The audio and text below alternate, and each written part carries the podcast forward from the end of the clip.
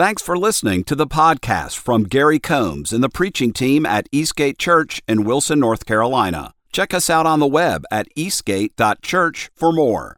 And now, here's the sermon. It's great to see you, and it's such a, a really important day in the life of our church 32 years old.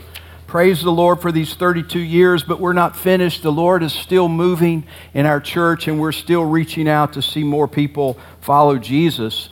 And this series that we've been calling Simple Life, how simple commitments create great life change, we're finishing it up today. But, but, but that really is how the church started, is with a simple commitment. I see you, Gail. I'm so glad to see you today, by the way. Praise the Lord for that right there. So, if you're watching online, and some of you are, we haven't seen Sister Gail in a while. She's been uh, fighting a lot of health challenges, but praise the Lord you're here today. We love you, Gail. But simple commitments, simple commitments um, is how this got started. A simple commitment to say, you know, Jesus, whatever you call me to do, I'm going to do it. And uh, to put your yes on the table, to give, to give God your yes. And that's, how, that's, that's really how great life change happens. And you might be saying, yeah, but I don't know what he's going to call me to do. Yeah, but he doesn't tell you that. You just have to say, Lord, I don't know what it is, but I say yes in advance. And then he tells you along the way. And so that's what we're talking about today. And, and you know, one of the best ways to, to make your life full and overflowing, and to have this simple life that we're talking about in this crazy, complex, chaotic world is, is to ask yourself the question why am I here and what does God want from me? To find your purpose in life. And then to, to streamline all of the yeses and nos in your life around that and to say, I'm going to say yes to the things that are in alignment with God's purpose for my life, and I'm going to say no to the things that don't align with that. And that's, that simplifies life so that you make room for what's important and you, you, you get rid of those things in your life that are cluttering up your life, that are distractions from what God's called you to do. Yet we live in a day when many of us are just drifting along without any sense of life purpose. Uh, we live in a day where maybe we've bought into the culture's idea that, that it's about um, owning a lot of things, staying busy, we, the so called American dream. We think if we could just you know, get everything in our bucket list, if we could go here and experience that, what do you do when the bucket comes up empty? What do you, what do, you do after you've done all those things? And you go, now what? Um, and so we, we have people that are feeling empty and unfulfilled. Or, or we think if I could just be number one, if I could be successful, if I could, um, you know, win American Idol or something, if I could like win the Super Bowl, if I could, like, if I could be number one, we think. But then when you talk to people who've climbed to the heights, you often observe that they're very lonely up there because they, in climbing the ladder of success, they've stepped on all the important relationships in their life on every rung up the ladder. And now they're alone because they've left behind family and friends in their pursuit of worldly success. How do we find this purpose? How do we find the reason God made us? Why am I here? Mahatma Gandhi once said the best way to find yourself is to lose yourself in serving others. The best way to find yourself is to lose yourself in serving others. Now, he got this idea. He was a student. He was a Hindu, but he was a student of the Gospels, and he was a student of Jesus. He, he never came to faith in Jesus, but he greatly admired Jesus as a servant leader. That's what we're talking about today this idea of finding yourself by losing yourself and following Jesus and serving others. Now, because um, I, I kind of like to look up things to find out is there a scientific basis that proves this out? I mean, God teaches us this, the Bible teaches us this, but have, has anybody looked into this to see if serving others, helping others, actually is beneficial? And so I went to Google and I found this article Seven Scientific Benefits of Helping and Serving Others. So, you ready for these? I'm giving to you quickly. Number one, Helping others can help you live longer. Do you know that? Research has shown that serving others improves health and longevity. Helping others is contagious. Research has observed that when someone sees you serving someone else or you're serving them, it causes them to want to do it too. It's, it's like serving is catching. Number three, helping others makes us happy. One team of sociologists tracked 2,000 people over a five year period and found that Americans who described themselves as very happy volunteered at least six hours a month in a nonprofit, in their church, somewhere. They, they, that made them happy. It increased their happiness quotient. Number four, helping others may help with chronic pain. How about that? That serving others is like medicine to your body. According to one study, people who suffered from chronic pain tried working as peer volunteers, and as a result, they experienced a reduction in their own symptoms. It's good medicine. Helping others, number five, helping others uh, lowers blood, blood pressure. One piece of research showed that older individuals who volunteered at least 200 hours a year decreased their risk of hypertension by a whopping 40%. Serving others reduces your blood pressure. Here's one for the teens. Helping others promotes positive behaviors in teens. According to sociologists, teenagers who volunteer have better grades and a better self image. And finally, here's number seven helping others gives us a sense of purpose and satisfaction. Studies show that volunteering enhances individuals' overall sense of purpose and identity, particularly if they no longer hold a life defining role, like, like you've retired from a job that was kind of your identity, or maybe you're an empty nester and your kids have, have left the nest. And so then you go, well, what do I do now? Who am I now? Serving others gives you that new sense of purpose and, and meaning. And you can always find places of service. So the science indicates that it improves your well being, your longevity, your happiness, etc. It gives you a purpose. But more important than that, there's an even greater benefit, and it's following Jesus. Because Jesus said, That's why I made you. I made you for a purpose. I made you so that you could serve God and serve others. And there's just such joy found there. Jesus calls us to be servant leaders. Now, we're going to be looking at the book of Matthew. In the book of Matthew, a mother came to Jesus. She had two boys she was really proud of. Their names were James and John, and they were one of the 12 disciples following Jesus. And she came to Jesus and she said, Jesus, I know you're going to be a king of a kingdom, and I was wondering, have you taken a, a look at my two boys? They're good boys. And what, what if you gave one of them a seat on your right hand and a seat on the left? How about that? You know, you know she's kind of like that mama that, that went down to the Little League coach and said, Could you start my boy? You know? And that's what she said to Jesus. And Jesus told her, He said, You don't understand the path to leadership. You don't understand the way they'll have to go. And then he gave this teaching that the way to lead in the kingdom that I'm founding is upside down from the way the world's leaders lead. It's the path of servanthood. It's the path of servant leadership. And I believe as we look at the text today, God's still calling us, Jesus is still calling us to be servant leaders. And how can we do that? As we look, we'll see three ways. So let's dig in. Matthew chapter uh, 20, starting in verse 25. And remember the context. This is Jesus. He's, he's given this teaching after the mama has come up looking for these two roles for her sons. He says, But Jesus called them to him and said, You know that the rulers of the Gentiles lord it over them, and their great ones exercise authority over them. It shall not be so among you, but whoever would be great among you must be your servant. And whoever would be first, among you must be your slave, even as the Son of Man came not to be served, but to serve, and to give his life as a ransom for many. This is God's word. Amen. We're looking for three ways on how to be uh, a servant leader. Now, I'm going to follow something that maybe you've heard of this leadership guru. His name is John Maxwell. And John Maxwell uh, offers these, these proverbs, if you will, about leadership. Here's one that I'm kind of going to be using as a template uh, to look at the, the Jesus model for leadership. Here's what John says He says, A leader is one who knows the way, goes the way, and shows the way. A leader is one who knows the way, goes the way, and shows the way. So let's just kind of look at his three observations there about a true leader and apply it to what Jesus is saying. And, and, and this is how I've worded it How to be a servant leader. Know the way of the Son.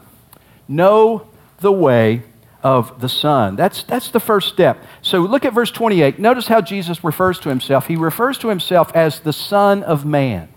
As the Son of Man. What does this mean? Uh, notice in, in, the, in the translation that those words are capitalized. That's because it's a title.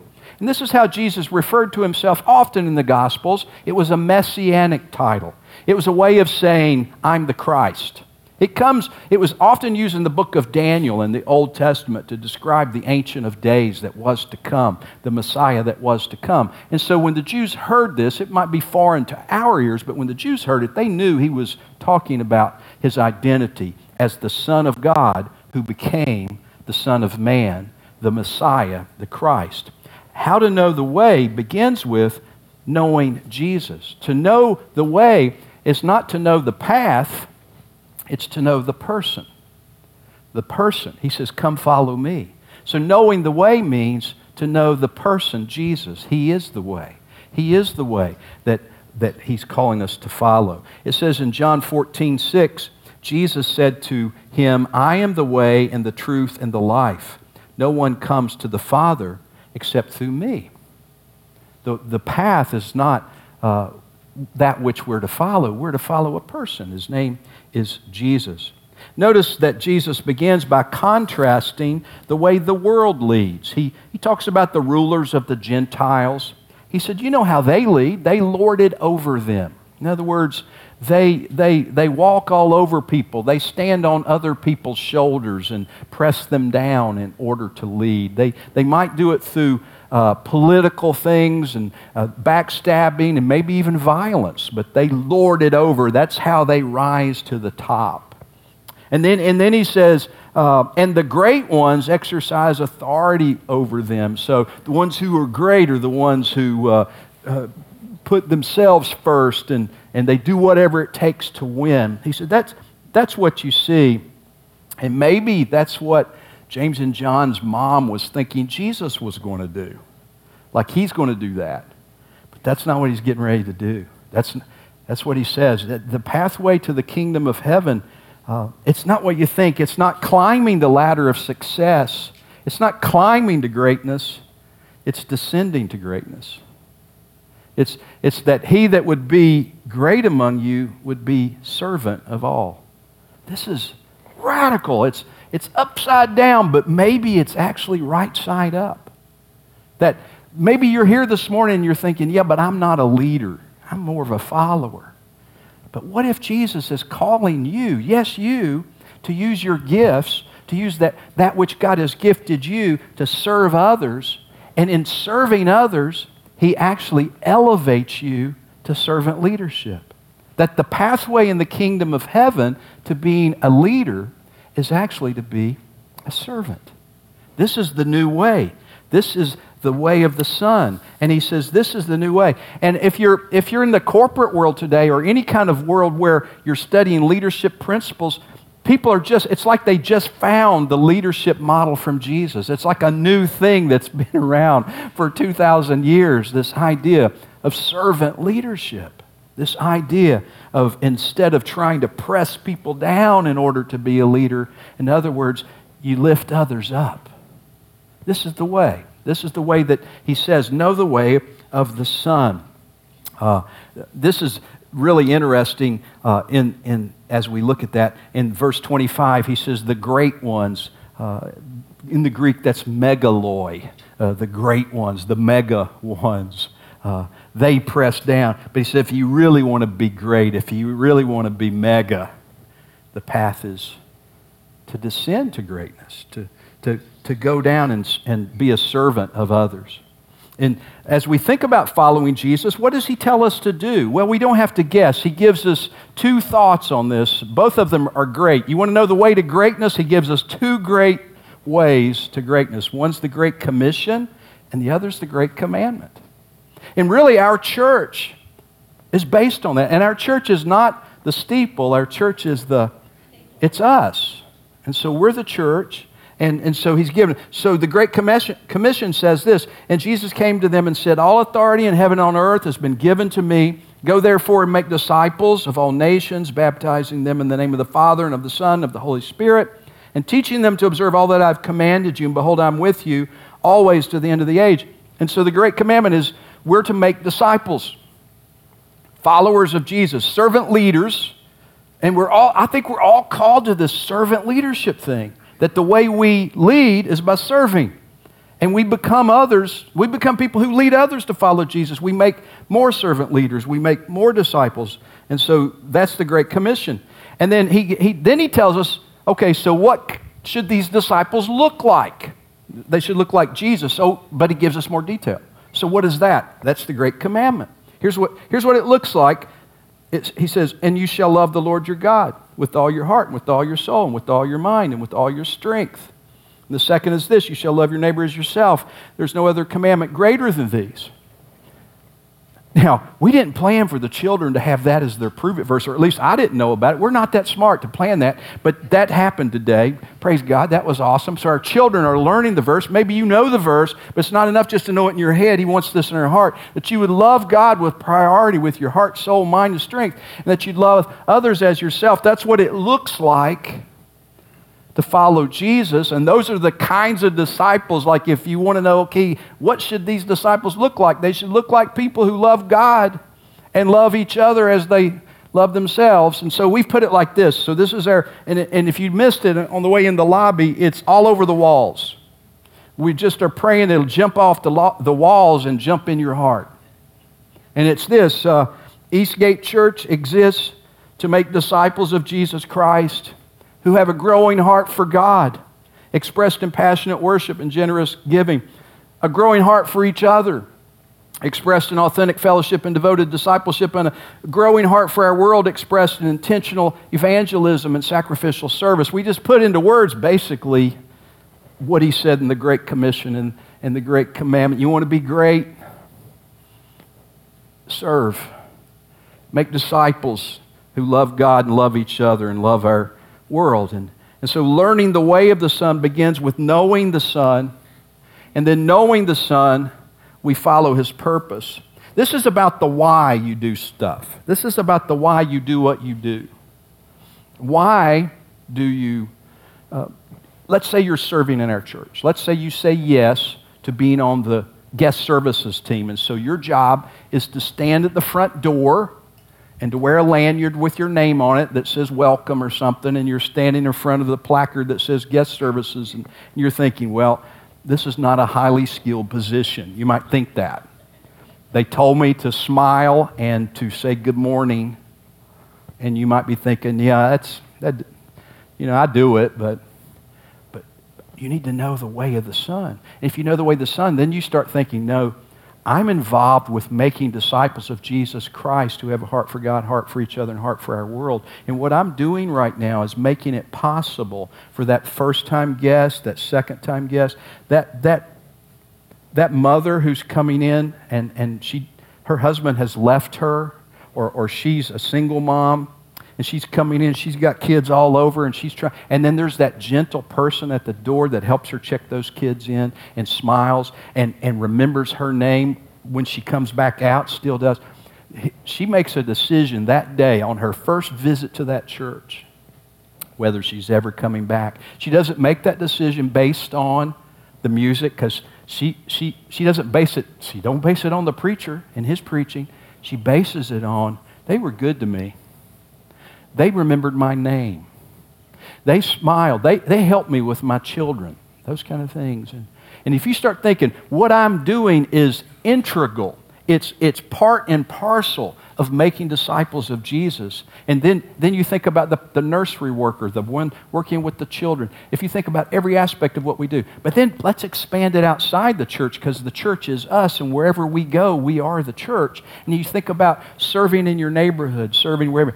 And, and, and it's not the thing you're doing, it's why you're doing it. Why are you doing it? It's because I'm a follower of Jesus. And I serve other people because he came to serve. And now that I'm following him, I'm doing it the same way. You, you become a servant at the school. You become a servant on your sports team. You become a servant in your neighborhood and at your workplace. And you might be surprised that you get promoted because you're lifting others up, and then God lifts you up.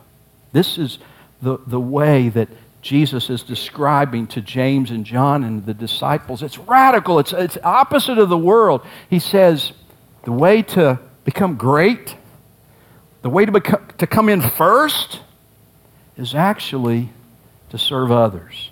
And this is what he says, which leads us to the second way that we can uh, be servant leaders, and it's go the way of the servant.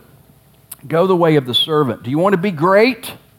Serve. Do you want to be first? Be a what? Be a slave. See, he just makes it harder here in verse 27. He says, Would, would you be great among you must be a servant. And whoever will be first, you want to break the tape, you want to be the first one across the finish line, you want to win the Super Bowl, you want to get the trophy, be a slave. Oh, no, he made that. Ooh. One thing to be a servant, another thing to be a slave. He took it to a new level. He says, he says, be a, in the Greek, he says, you, want to you wanna be great? Be a diakonos. You want to be, you want to you want to come in first? Be a doulos. In fact, in the Greek, it's really cool. He says, You want to be a protos? Be a doulos. Protos is first, doulos is slave. You want to come in first? Treat yourself like you're last. Put others first. That's upside down. That's opposite. But what happens is, as you begin to lead this life, it just fills you with joy, and God is the one who elevates you. He's the one who promotes you. He's the one that gives you influence and others begin to see you as that indispensable member of the team, that indispensable fellow employee, that indispensable neighbor who, when you're blowing off your curb, you go ahead and get their curb too. Whenever you're uh, doing something and, and your neighbor does something to irritate you, instead of bringing that to their attention, you do something kind to them. You become a servant, and little by little, God elevates you and gives you more influence. This is the pathway to servant leadership. Look how the disciples describe themselves in their letters. Uh, Romans 1, uh, verse 1. This is the Apostle Paul. He says, This letter is from Paul, a slave of Christ Jesus, a doulos of Jesus. This, this is from Peter. This, this, is, uh, this letter is from Simon Peter, a slave of, and apostle of Jesus Christ. They went ahead and bought into this man. They said, I am blood bought. He, he owns me. I'm his slave. They, they elevate this. They're like, I'm proud to be a bondservant of Jesus because he bought me by his blood and, and saved me and set me free. I'm, his, I'm a follower of Jesus. I'm sold out. That's what they said. Now, I'm even more impressed by these other two dudes. These are the half brothers of Jesus. You know that they saw something in Jesus. I don't know how many of you have a big brother, but for you to say you're his slave, that's, that's look what James says. James is his half brother. This letter is from James, a slave of God and of the Lord Jesus Christ. And then Jude's another half brother. He says, This letter is from Jude, a slave of Jesus Christ and a brother of James. Now, he wasn't going to say nothing about being a slave of James. He, he made sure of that, right? He goes, Now I'm a slave of Jesus, but I'm just a brother of James. I ain't going to say that, you know, he knew James. Right. It, there must have been something spectacular. They must have seen the risen Lord Jesus and realized, you know what? He's the Son of God. And I'm his follower, I'm his slave. These are men of God who identified themselves as slaves of Jesus, that they were sold out and blood bought by Jesus. A good leader serves others and is an example of this service uh, and the way they do excellent service, no matter who's looking. In Luke chapter 22, Jesus says, It's not to be like that with you. You're not to be like those leaders that lead by pressing others down. Rather, let the greatest among you become as the youngest and the leader as one who serves. Now, pa- Pastor Jonathan Mentor uh, leads our children's ministry, and he, he recently got this book it's a, liter- it's, it's a list of prayers and liturgies for different practical life experiences. He's been reading them to me lately, and he found one called A Liturgy for Changing Diapers. It's like a prayer to pray for mamas and daddies and nursery workers at the church. And he, and he framed them and he put them over the changing tables in our, uh, in our nursery. uh, to inspire. Uh, and, and, and when you, when you go the way, see, you know why you're doing what you're doing. You know the way. I'm, I'm doing this for Jesus. I'm doing it so others can come into faith with Jesus. And now I'm doing it with excellence because I'm doing it for Jesus. I'm doing it, and, I, and, I'm, that's my motivation. I know the why. And then I need to know how. I need to know how to change a diaper. I need to know how to do it exactly. And, but then I need to keep reminding myself of the why because sometimes when you're doing the little things and the lowly things, it just stinks. It's just small and frustrating and obscure and who cares and I wanted to be a star instead I'm this you know, you tell yourself things, uh, and this.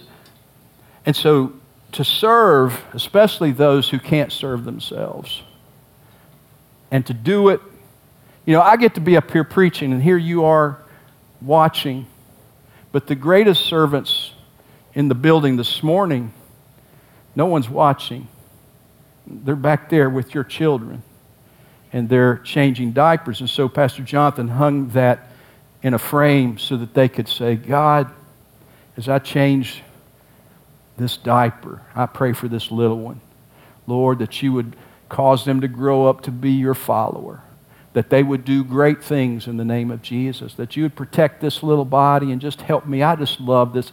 And, and just to be able to think about why you're doing a thing, but not just why you're doing it, but to do it with love and to do it with excellence. Because if you go the way of the servant, you'll do the little things. And the pathway to doing greater things is to first do the little things. To do the little things.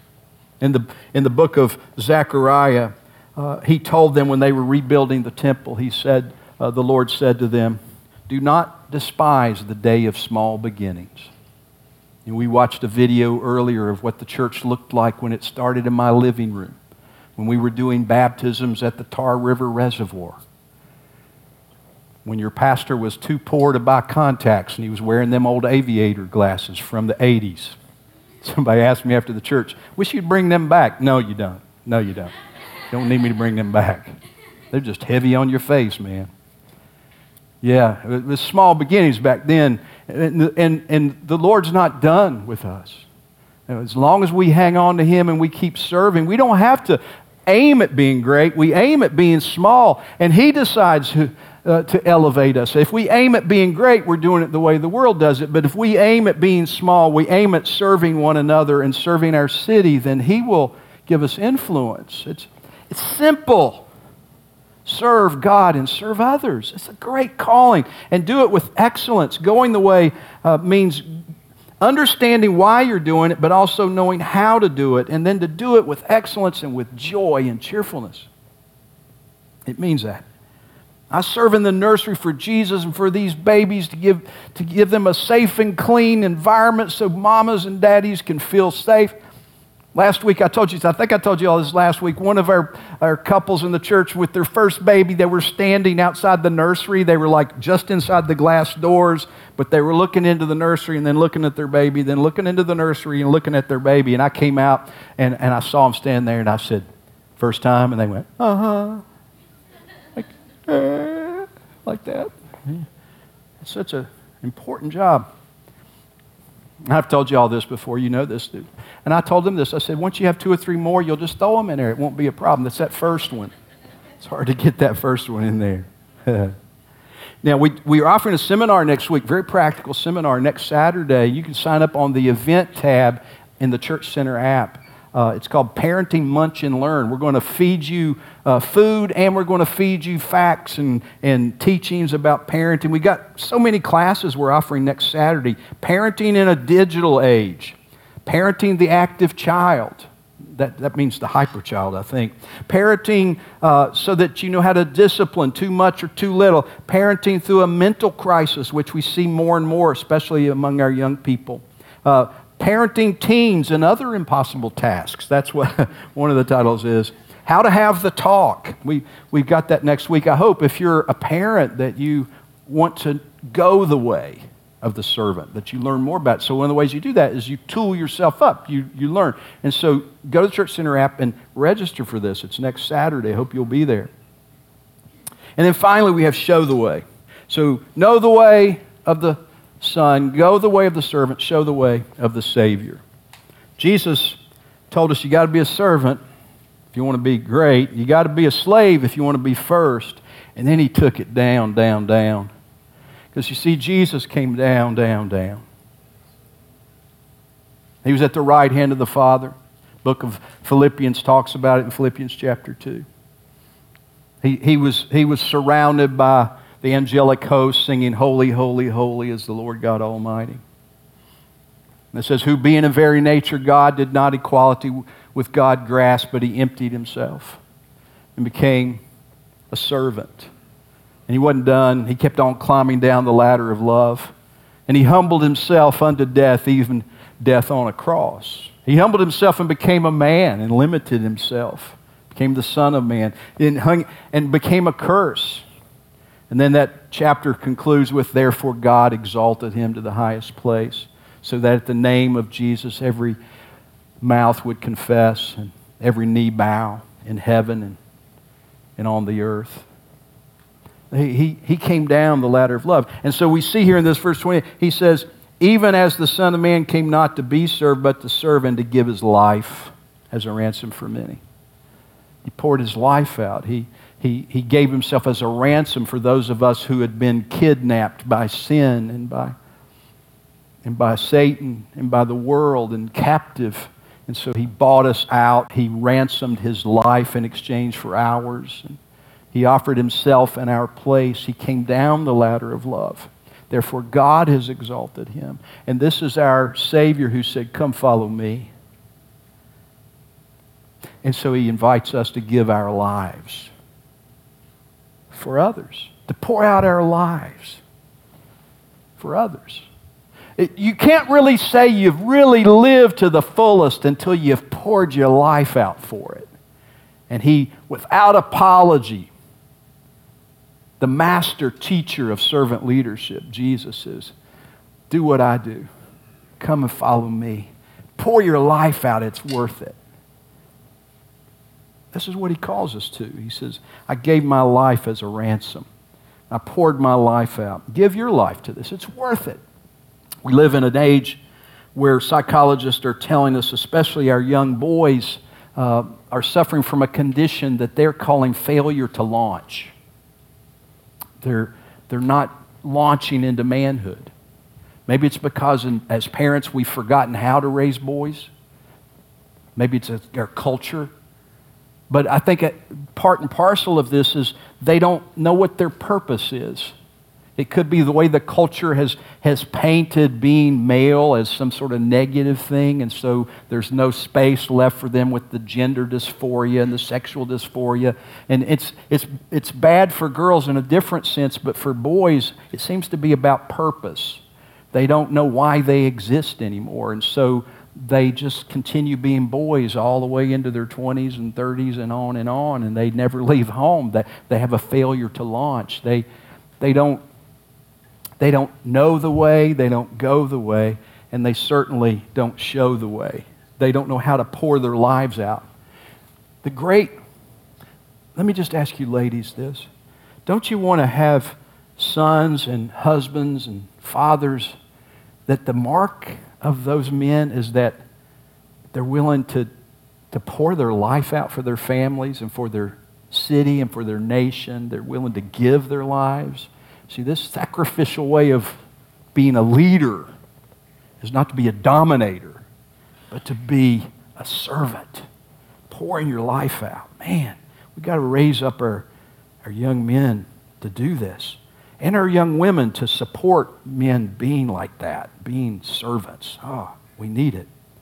When, when Paul was trying to teach his young son in the Lord, Timothy, this Timothy was not his biological son, it was his son in the Lord. He'd led him to Jesus and he'd had him follow him around as, as Paul ministered, and so he'd invested his life in Timothy. He was developing a servant leader in Timothy.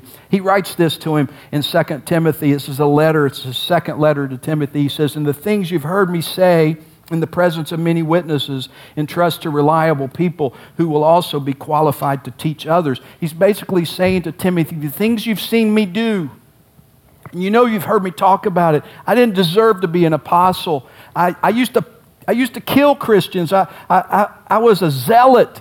Uh, and and I, I, I was a persecutor of Christians, but Jesus saved me, and I'm the least of the apostles, and, and I'm the worst of sinners, but because of his grace, he saved me. And you, you witness to this. And so I've poured out my life. In fact, he goes on in this letter, he says, I've poured out my life like a drink offering to the Lord. And now I want you to do what I've done. i have poured my life into you, Timothy. Now you go and you find men and women and pour your life into them.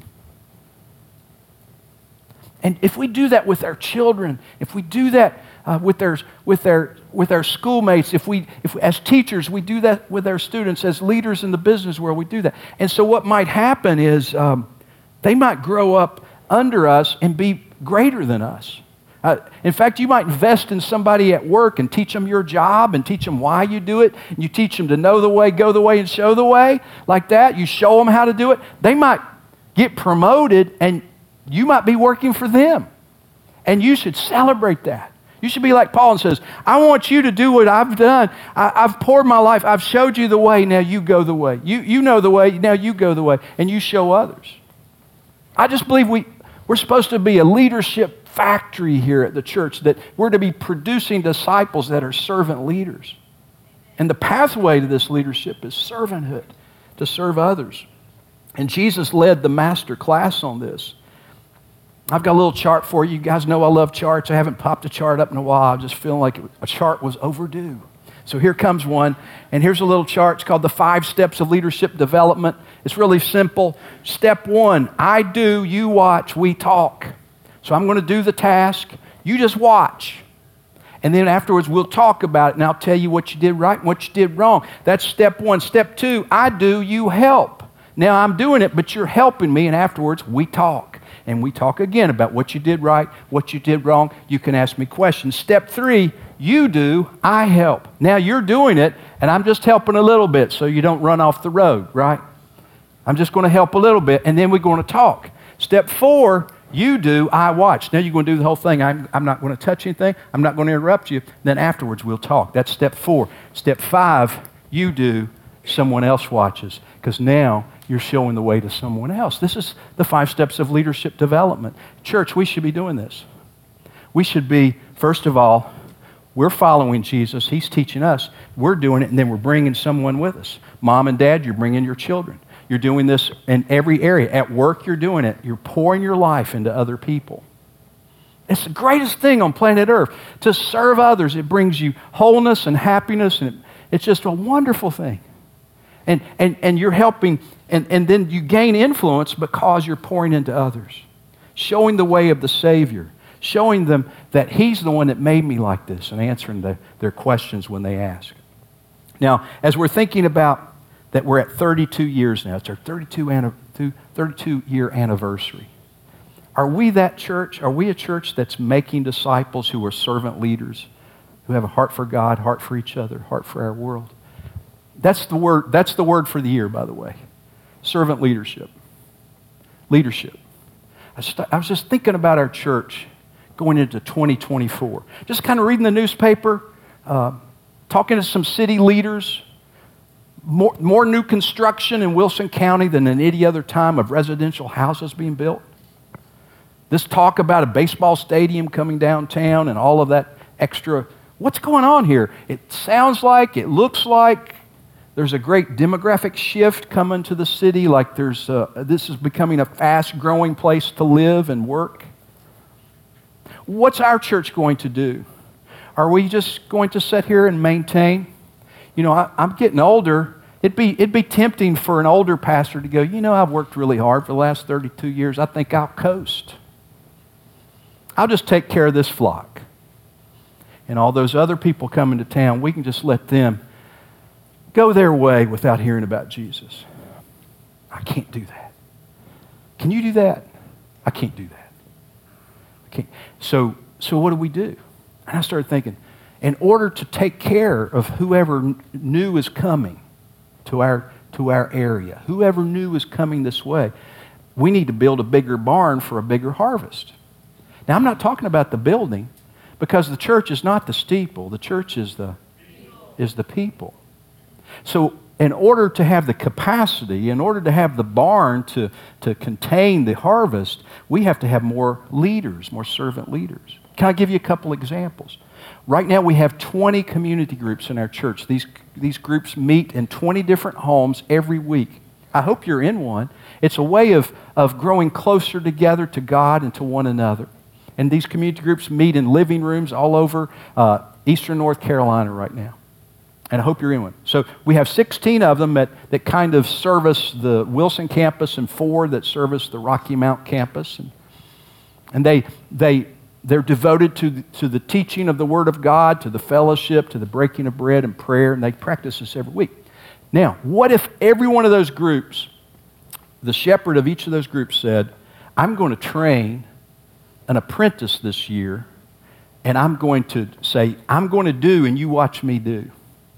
Now, next week, you're going to do, and I'm going to help you do.